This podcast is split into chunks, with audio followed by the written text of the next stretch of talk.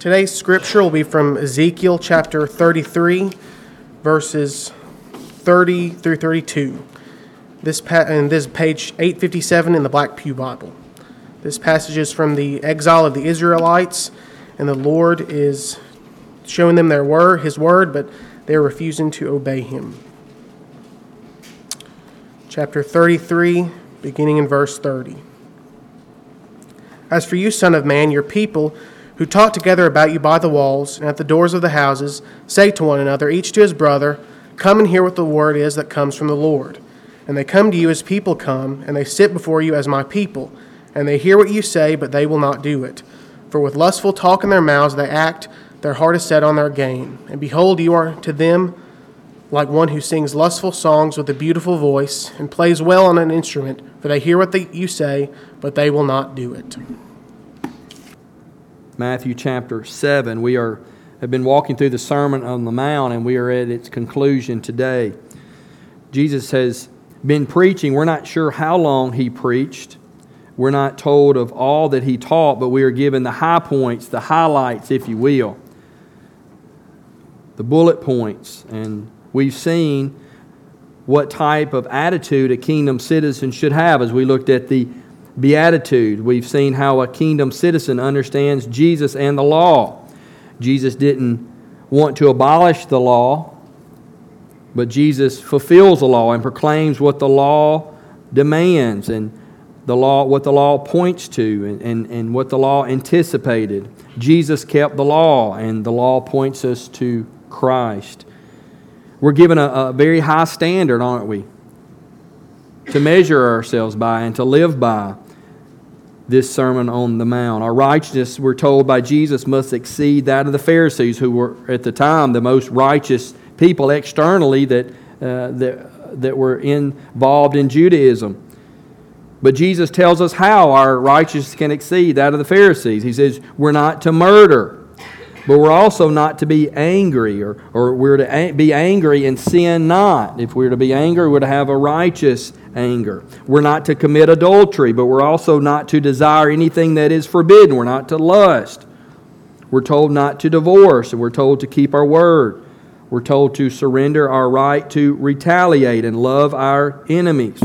See, our righteousness is, can't just be an external righteousness, going through the motions, keeping the law, crossing the, the, the, the T's and dotting the I's, and being righteous outwardly, but we're to be righteous inwardly.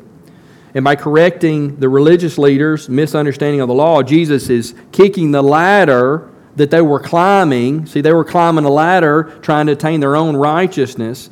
And what Jesus is doing in the Sermon on the Mount, he's kicking that ladder out from under them and, and, and out from under us as well. And Jesus teaches us when we do righteous things like giving to the needy and, and when we pray, when we fast, we should do these things with the right motives, not to get an attaboy or a pat on the back or a little applause. We're to do it because we want to, because our motives are pure. If that's not enough, Jesus then teaches that the kingdom citizens, those who follow him, should not be worldly, but they should invest in spiritual things, things that result in people being saved and people becoming more like Jesus. We don't store up treasures on earth. Jesus tells us also we shouldn't have critical attitudes, but we should always keep our own sin in mind so we'll stay humble. And then, if that's not enough, the icing on the cake is that we're not to be anxious. Well, how do we do these things? How can we live this out? Well, we can on our own strength. Isn't that the point? We must ask and seek and knock. We must petition the Lord for help. But not all people want to petition the Lord for help. Not all people want to be kingdom citizens. Some are on the wide path that leads to destruction. Some have not entered through the narrow gate. In fact, some are on the wide road. They're wolves masquerading like sheep. And although at first glance they may look the part, they're going to be cast out into outer darkness because they don't know God. Let me read for you verse 23 by way of context. And then, will I declare to them, Jesus says, I never knew you. Depart from me, you workers of lawlessness. And we get to our last few verses, verses 24 through 29 this morning. And it's a parable. It's a, a metaphor, if you will. And we have to remember when we're looking at parables how to interpret them rightly. My buddy, I'm quoting Andy Lawrence here, he says, Keep the main thing the main thing, and the main thing will be the plain thing. And so that's what we're going to do this morning as we look at verses 24 through 29 and we wrap up the Sermon on the Mount. A couple things to point out to you. First, uh, the comparison. The comparison. We have two builders here. Let's read this text, starting verse 24. Everyone then who hears these words of mine, this is Christ, Jesus speaking, right? Everyone who hears these words of mine and does them will be like a wise man who built his house on the rock, and the rain fell, and the floods came, and the winds blew and beat on that house, but it did not fall, because it had been founded on the rock. And everyone who hears these words of mine and does not do them will be like a foolish man who built his house on the sand, and the rain fell, and the floods came, and the winds blew and beat against that house, and it fell, and great was the fall of it.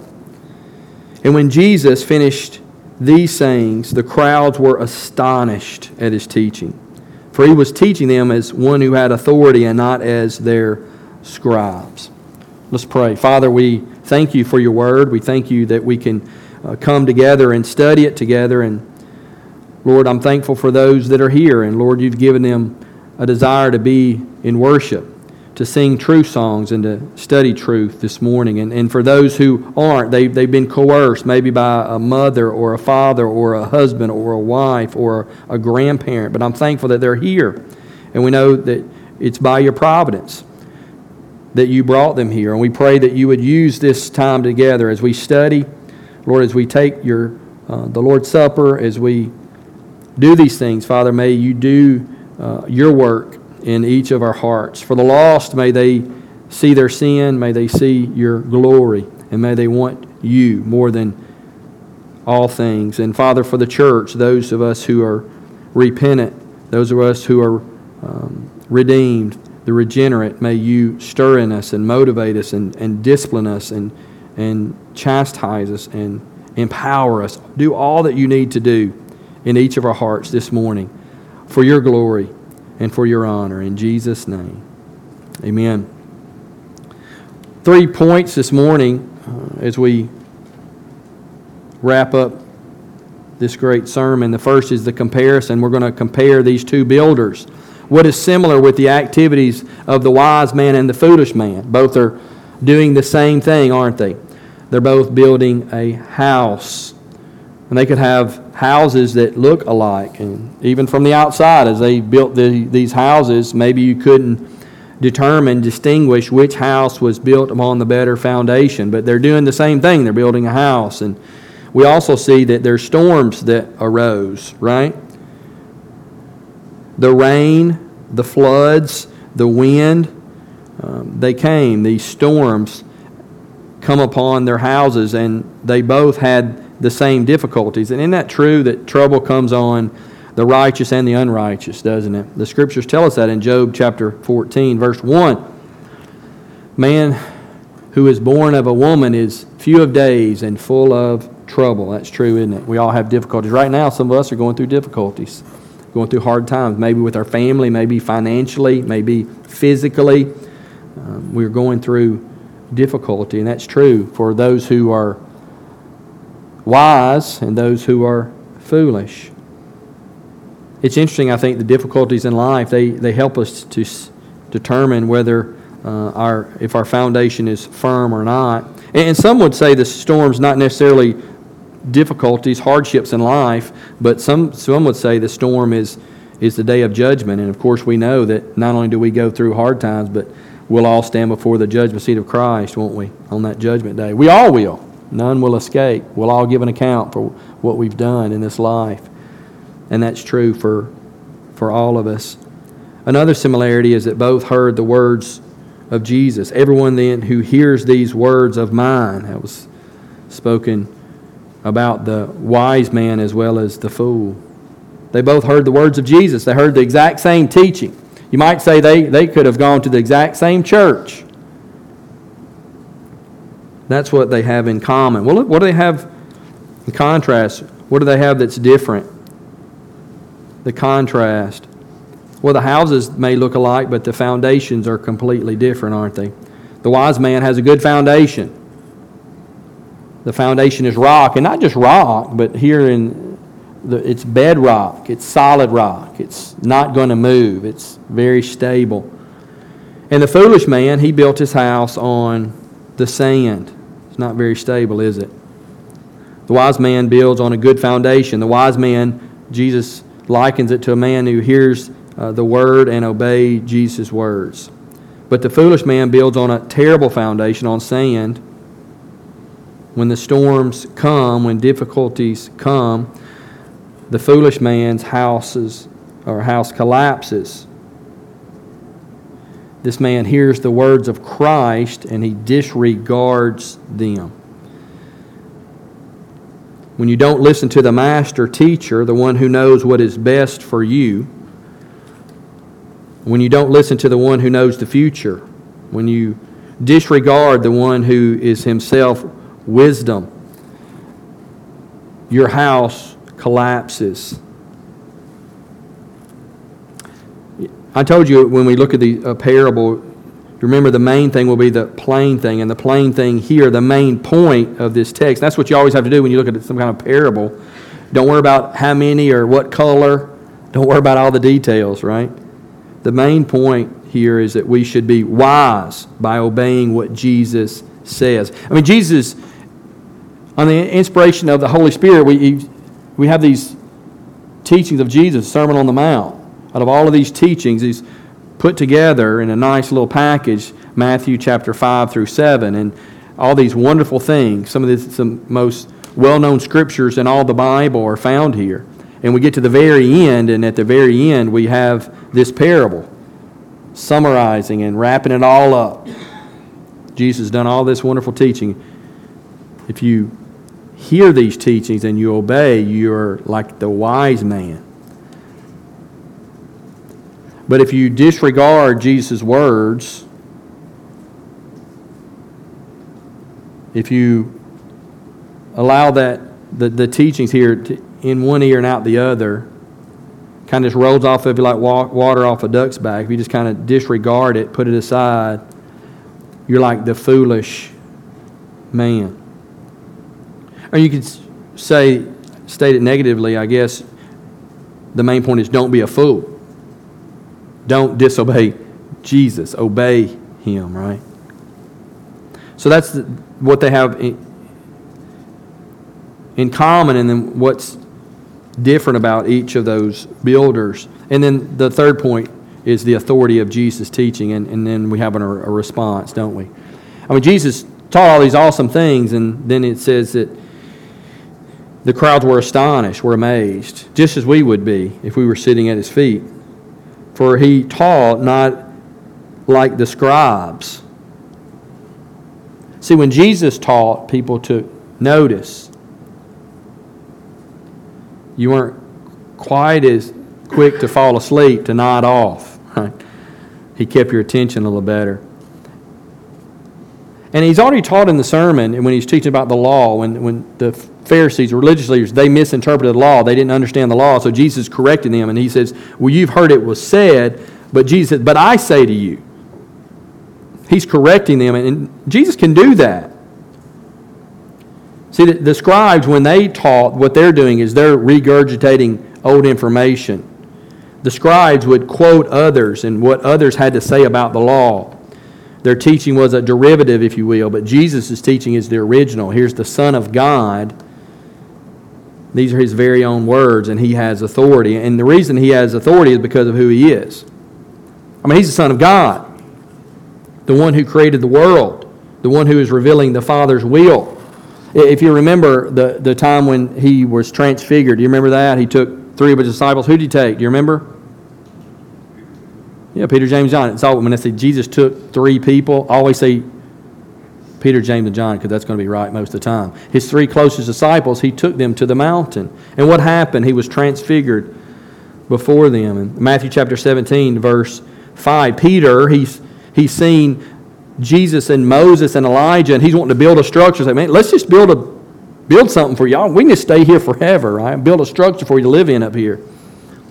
And this is what the Lord, the Father, says to, to the disciples. He was still speaking when, behold, a bright cloud overshadowed them, and a voice from the cloud said, This is my beloved Son, with whom I am well pleased. Listen to him. Now, think about where the disciples were in their, their understanding of who Christ was.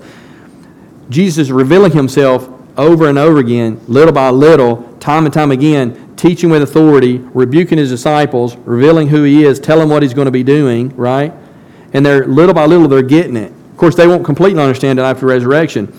But what does the Father remind them to do is listen to the Savior, listen to the Son, listen to Jesus. Why? Because he is the Son of God. That's why we should listen to him. In fact, if Jesus wasn't the perfect Son of God, but just a mere man, and he said these words, we would think he's the most arrogant and pompous person ever to live. But no, we listen because he's the Son of God. Is he the Son of God? I'm asking you that question this morning. Is he the Son of God? Is he the Savior? Is he the one who spoke the world into existence? Is he the one who came and lived a perfect life? Is he the one who, who died on the cross?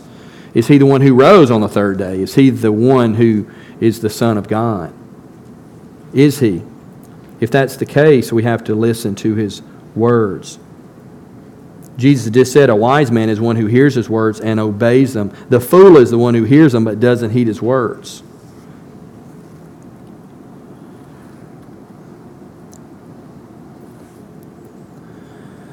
Most people don't read the Bible.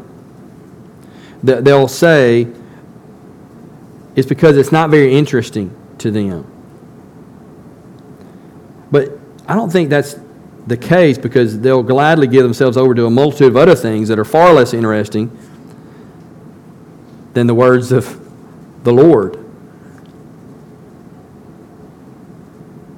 I mean, the creator of the universe has given us his description of himself and tells us his will, and he, he has this love letter written to us. How is that less interesting than other things that we read? People don't read the Bible, people don't come to church.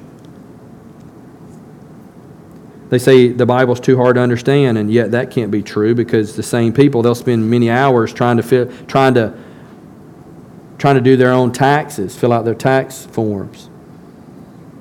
Or they'll have some gadget computer software that they're trying to figure out, and they'll just spend all this time just trying to figure it out.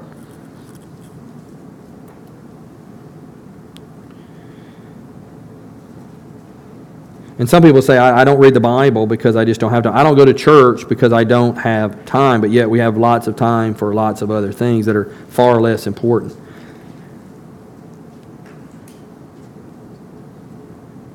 People don't read the Bible, and people don't come to church and sit under the teaching of the Word because Jesus' words, because Jesus is the Son of God, and the words bring conviction and they demand obedience, they demand change. And we don't like change. We like same old, same old because that's comfortable and that's easy. 1 John chapter 2 verse 4 whoever says I know him but does not keep his commandments is a liar and the truth is not in him. When we hear the words of Jesus we're we're to obey.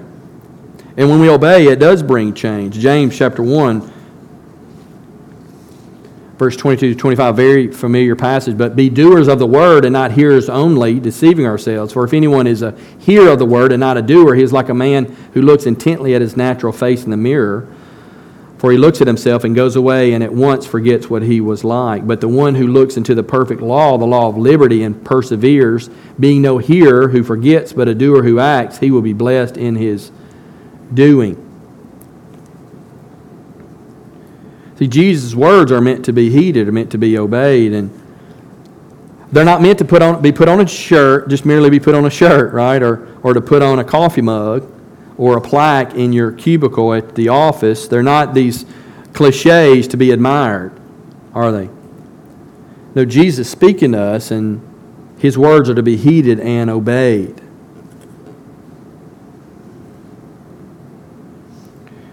Summing up the Sermon on the Mount, Jesus gives us this parable and he says, Be wise, don't be foolish.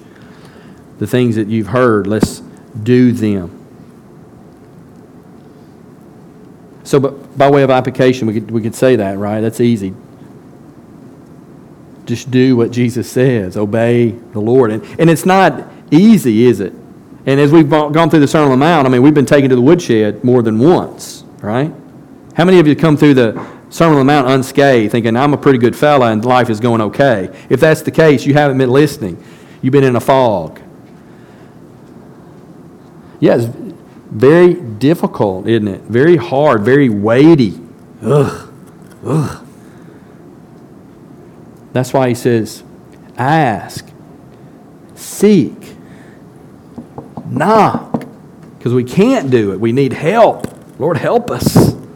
Help us by your grace. Let us empower us. Help us to obey your words. And Jesus, here in, in this last few verses, he's continuing his theme uh, uh, that we saw last week and Phil preached and, and taught verses 21 through 23. In fact, verse 24, it says, Everyone then, um, in some of your translations, it'll say therefore. And of course, you see therefore. What is therefore, therefore? Everyone then, is referring to what's coming prior and, and even the whole sermon, right? But he's warning in the, those the immediate context, he's warning against verbal profession that have no heart reality, isn't he? The one who says, Lord, I did this, I did this, I did this, I did this. And, and the Lord looks at him and says, I never knew you. Get away from me. Depart from me. You have no place with me. I don't know you. The pretender, right? Someone who professed, said it. I love, I love, I follow, I follow, but yet there's it's nothing there, it's empty words.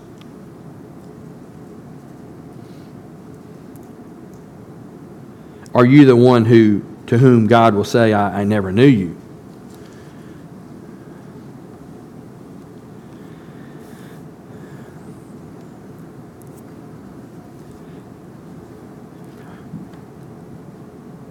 We don't read the, the, the scriptures and we don't think about how exalted these words are, how moral, how glorious, how wonderful, how helpful, how positive, how whatever. We don't just say that. Oh, these words are wonderful. I had, had some friends of ours we were studying with overseas, and they had never heard the gospel. We shared the gospel with them. They had some interest. We, we talked a lot about the scriptures, and, and we began to study the word together. And they loved the scriptures. They loved studying the Bible. This, these scriptures, these words are wonderful.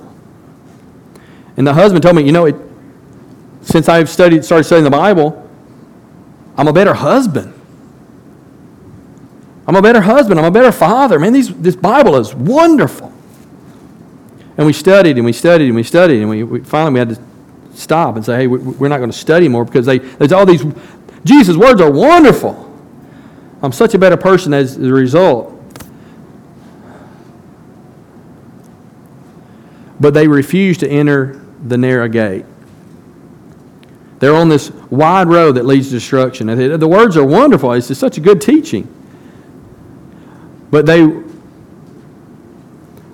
they resisted the most important commands, and that's repent and believe. Don't say, yeah, the Bible is awesome, it's wonderful. So moral and glorious. Don't just, let's just not see this Jesus teaching and say those words. Let's, let's enter in the kingdom. Let's repent and trust Christ as Lord and Savior. And let's do what Jesus says to do. He tells us in verse 13 of chapter 7 to, to enter by the narrow gate, in verse 21 to do the will of the Father. Let's repent. Maybe that's you. Maybe today you've never repented. You never trusted Christ as, as Savior and Lord. You're on the wide road that leads to destruction. Today, if you stood before the Lord, He would say, Away from me, depart. I never knew you, you worker of lawlessness. Maybe today you need to repent. And, and I think about the words that, that God spoke through the prophet Ezekiel, the ones Hunter read for us in Ezekiel chapter 33. The, the Israelites, they're in exile. And Ezekiel, he's just, he's a prophet, he's a preacher. And, and Jesus knew, even as he's speaking these words and he's talking about these wise and foolish men, he knew that, that people would treat him like Ezekiel was treated. Listen, listen, listen, listen, come for the show, come for the show, but you walk away and you don't obey.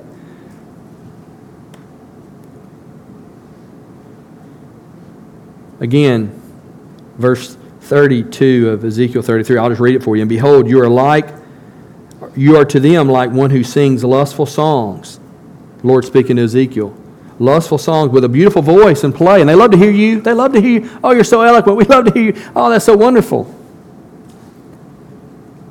For they hear what you say, but they will not do it. Jesus knew people would be like, like that. He would treat him like the Israelites treated Ezekiel. Don't be like that. Obey the Lord. If grace, if you're a believer in the Lord Jesus Christ, if grace is operative in your life, if you're a believer, that's true. Grace is operative in your, life, then obedience to Jesus' words will be a characteristic of your life.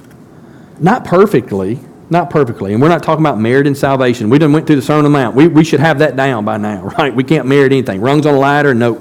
We can't do that. But we're saved by grace through faith in Christ. But as we follow Christ, as grace is operative in our lives, then obeying Jesus is going to be a, a, characteristic of our lives. That doesn't mean that we don't say stupid things, Steve. Sometimes I'll get in the flesh and I'll say something harsh to my wife. But what does that also mean? That also means that once I'm aware of that, I have to apologize and make that right, ask forgiveness, right? That don't mean that we don't do stupid things, get in the flesh and disobey. But by and large, our life should be characterized by obedience. And the more we grow in grace, the more we understand God's Word, the more we walk with the Lord, the more our lives should be more and more like Christ, little by little, being sanctified by the truth. So if you're not a believer today, repent and believe. If you're a child, repent and believe. If you're a 10 year old, a 12 year old, an 80 year old, repent and believe if you yet to repent. And if you're a believer in Lord Jesus Christ, let's obey the Lord. Let our lives be characterized by obedience. If, if, if, if three people, the three people that were close to you, if I could ask those three people, is, is their life, is their life, uh, would we say they know Jesus, that they obey the Lord? What would they say? The people that you spend the most time with. Well, part of obeying Jesus and following Him is uh, includes taking the Lord's Supper and, and, and having that family meal together, and that's what we're about to do. And it's just not about eating the bread and drinking the juice, but we're going to take this, we want to take it rightly. I'm going to, I want to read from Luke chapter 22 as we transition to this part of our service. Turn with me in your Bibles to Luke chapter 22. If you have your Bibles, just turn. It'll, it'll be helpful. Sometimes we, we don't put all the scriptures on, on, the, on the screen because I think it's just helpful to read your Bible to have your Bible in hand and you'll be able to see it. And some of you have it on your phone, and that's okay too. Just pull that up. Luke chapter 22. If you're using the Black Pew Bible, it's uh, page 1048. And it's the first Sunday, and this is the, one of the best things we do as a church is we take the Lord's Supper. We take it every, every first Sunday. We'll read verses 14 through 20. This is Luke's account of the Last Supper. This is what what's so wonderful about the Lord's Supper is it don't matter how terrible the preaching. Sometimes you do really well and it's on. You feel like the Spirit's moving and people are connected. No one's sleeping. Some days people sleep like crazy. But when you just take the Lord's Supper, it doesn't really matter. It's going to be a good day, right? When you leave out of here. That's why I love it. Luke chapter 22, verse 14 through 20. This is Luke's account of the Last Supper. And when the hour came, he reclined at table and the apostles with him. And Jesus said to them, I have earnestly desired to eat this Passover with you before I suffer. For I tell you, I will not eat it until it is fulfilled in the kingdom of God. And he took a cup, and when he had given thanks, he says, Take this and divide it among yourselves. For I tell you that from now on I will not drink of the fruit of the vine until the kingdom of God comes. And he took bread, and when he had given thanks, he broke it and gave it to them, saying, This is my body, which is given for you. Do this in remembrance of me. And likewise the cup after they had eaten, saying, This cup that is poured out for you is the new covenant in my blood. Well, it's a, a new covenant that he's initiating here.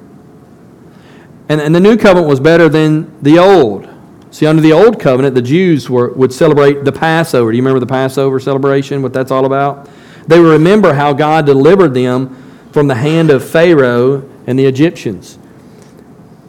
And the last judgment, the last plague, what's the last plague? Do you remember, Seth? The last one? Do you remember? Bella, do you remember the last plague? Caitlin, do you remember? What is it? Yeah, death of firstborn. If you're here on Wednesday night, if you're here on Wednesday night, you'll know that, adults, because we've been going through that. I encourage you to do that. Come on Wednesday night. Yeah, the, the last judgment, the last plague is the death of the firstborn. And when every household in Egypt would have the firstborn taken from them as the Lord came through Egypt. And what did God do? He struck down the firstborn in every house. And the, and the way for the Israelites to escape this judgment and for their houses to be passed over was to have the blood of the lamb, the Passover lamb, put over the, the threshold of the door. But Christ here, uh, he's celebrating the Passover with the disciples. This is the Last Supper. And he's establishing a new covenant in his blood. And we have to see that Jesus saying, I am the ultimate Passover lamb. And Paul even calls Jesus that, the Passover lamb. Jesus is the ultimate Passover lamb that the ones in Egypt pointed towards. And all those times, every year, for centuries, they're celebrating this Passover feast, and what they're doing is they're pointing towards Christ. See, Jesus would make a once for all sacrifice by willingly giving up his life, spilling his own blood so that we could be spared. And if we will repent of our sins and we'll trust Christ's work on the cross, we can avoid the judgment. Just as the blood of, of the threshold or the door frames in, in Egypt rescued them from judgment of God. See, Jesus' blood can make atonement for our sin and, and rescue us from the wrath that is to come. Because the wrath of God is coming. We talked about the, the storm, the day of maybe maybe that is the day of judgment. But the day of judgment is coming for all of us. We'll stand before the Lord and we'll give an account. And those that have repented and, and trusted Christ's work on the cross as as our own, Mia, those folks, those of us who are part of the church, will be we, we won't suffer the, the wrath. We'll be passed over, right? But for those who haven't, you'll suffer the, the wrath. Just like the Egyptians, the, the firstborn was taken, was judged. Well, you'll be judged, but you'll be judged for all eternity. But Christ here is establishing this new covenant in his blood. And isn't it wonderful for those of us who are believers, who are part of the church? It's a wonderful celebration. It's a memorial, but it's a, a celebration, and it's a time we remember Christ and Him establishing that new covenant. Because He's done that, we have new life, and we have forever life, eternal life in Christ. So, why do we take the Lord's Supper? Well, first of all, it's a public profession of faith. And, and as you come in, we do it a little different because of COVID and all this stuff. We're just trying to figure all this out. As you come in, there, there's a cup, and, and on top of the cup is a little bit. Someone told me I had to explain how to do this. And I was like, well, you know, you got the cup and you got the little thing at the top, and somehow you might have to gnaw or whatever. You just got to get in there, right? And the, the, the bread is on top, and then you get in there again, and then the juice is on the bottom. And what we're going to do in just a moment, we're going to take that together. I know it's a little different, but we just do what we have to do. It really doesn't matter the method and how we. It, the, the, the issue is what, Blake, is that we're focusing on Jesus, right? But, but it's a public profession of faith, and if, if you came in, you should have gotten, there should have been a greeter there that um, that's going to tell you to take that if you're a believer in, in Christ. Now, if you're here and you don't have one of those, and you're saying, "Man, I'm a believer in Jesus. I like to take the Lord's Supper, but I don't have one of those cups," you can get up right now, and that everybody's going to be looking at you, and you feel all crazy. Uh, get back there and go get one. Uh, I would say somebody will get you one, but everybody now is like, "Don't touch their stuff." So that's why we have hand sanitizer and putting the cups out. And I put the cups out this morning, firstly, and I just put out hand sanitizer all over my hands. So I put them out so they're sterile, uh, for sure. But yeah, thank you, Jeff. Yeah, walk back there and get you one because this is, even though you quit looking at them, quit looking at them, Cadence. They feel crazy. They feel crazy. Stop looking at them. Just look at me, right? And, well, when I got up here, I don't even have one. Dave Gummit. Yeah, there's one right here. I was telling Chris that when I got here. This morning's been kind of a it's, we're just getting back into doing everything. So it's been kind of like a little, I talked Blake, Blake, we were talking about it's like, it's kind of like work this morning. You know, it's awesome, but it's just getting everything together. But I was like, I was looking up there and I said, I bet they don't have any, any of the elements. But he said, yeah, we, he'd taken care of that. So, um, we take the Lord's Supper. It's a public profession of faith, right? You're, you're coming together and you're saying, I can eat this family meal together because I'm a part of the family of God. If you're a believer and if you've been baptized, we encourage you to, to take it with us. It's, we call it open communion. And I don't mean everybody can take it, but everybody that's a, a baptized believer in Jesus can. Um, why else should we take it? Well, to remember. Jesus, he said, Do this in remembrance of me, right? And so we're remembering what Christ has done for us. His body broken, that's what the bread represents. We take the bread and we remember that his body was broken. Jesus took on flesh and he walked this earth and he lived for us.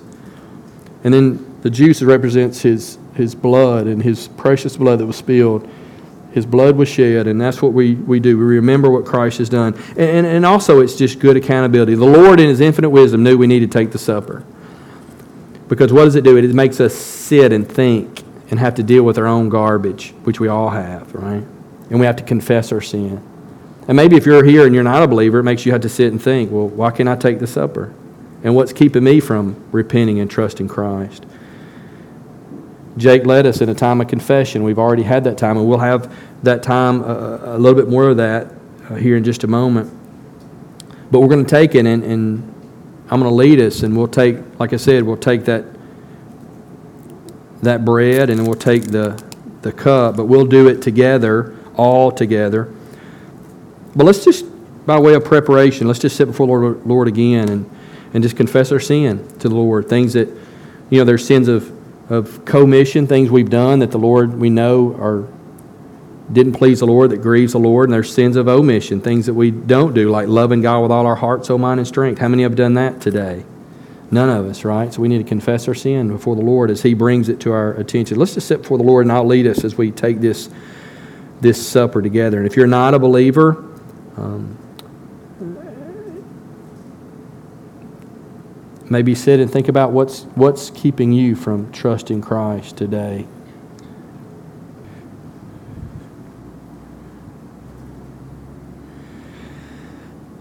Father, as we study through the Sermon on the Mount, you've raised the bar for us and given us uh, quite a, a standard to live up to. And we, us believers, here recognize we can't keep your law.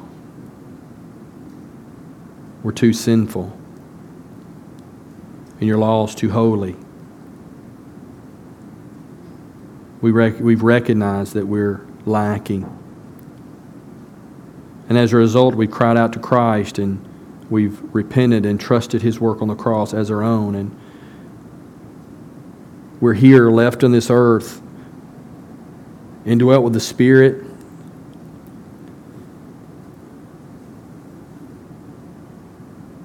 Trying to live for you, and we fall short.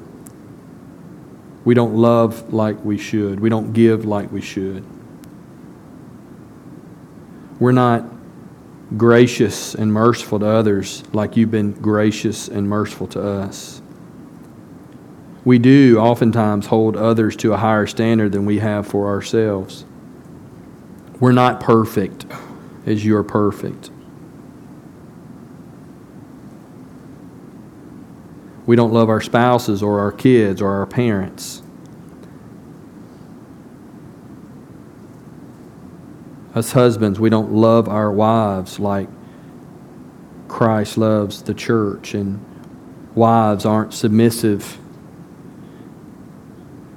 to their husbands as they should. Children aren't as obedient, respectful as they should be. Lord, we don't work as unto you.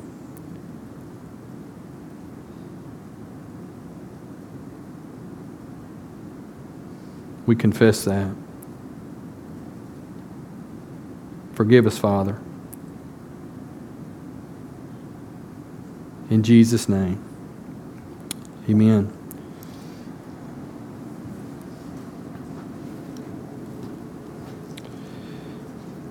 Let's take out your bread and we'll take that together. This bread, it represents Jesus' body.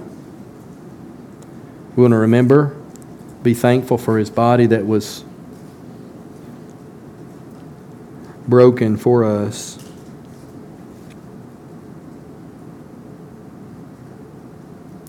And he took the bread, and when he had given thanks, he broke it and gave it to them, saying, This is my body, which is given for you. Do this in remembrance of me. Let's pray one more time. Father, we do thank you for Jesus' body. It was given for us, was broken for us. We acknowledge this sweet, wonderful gift given for us. And we're thankful for it in Jesus' name. Amen. Let's eat the bread that represents the body of Jesus together. And likewise, the cup after they had eaten, saying, This cup that is poured out for you is the new covenant in my blood. Let's give thanks for the blood of Christ. Father, we acknowledge that without the shedding of blood, there's no forgiveness of sin.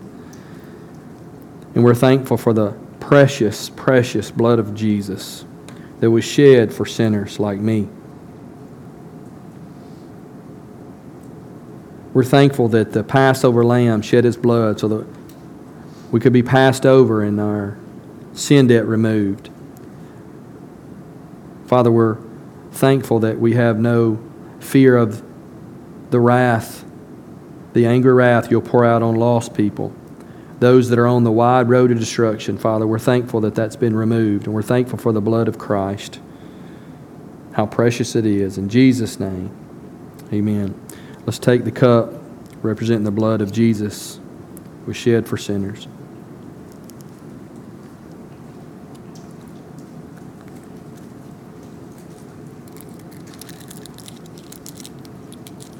You put those in it.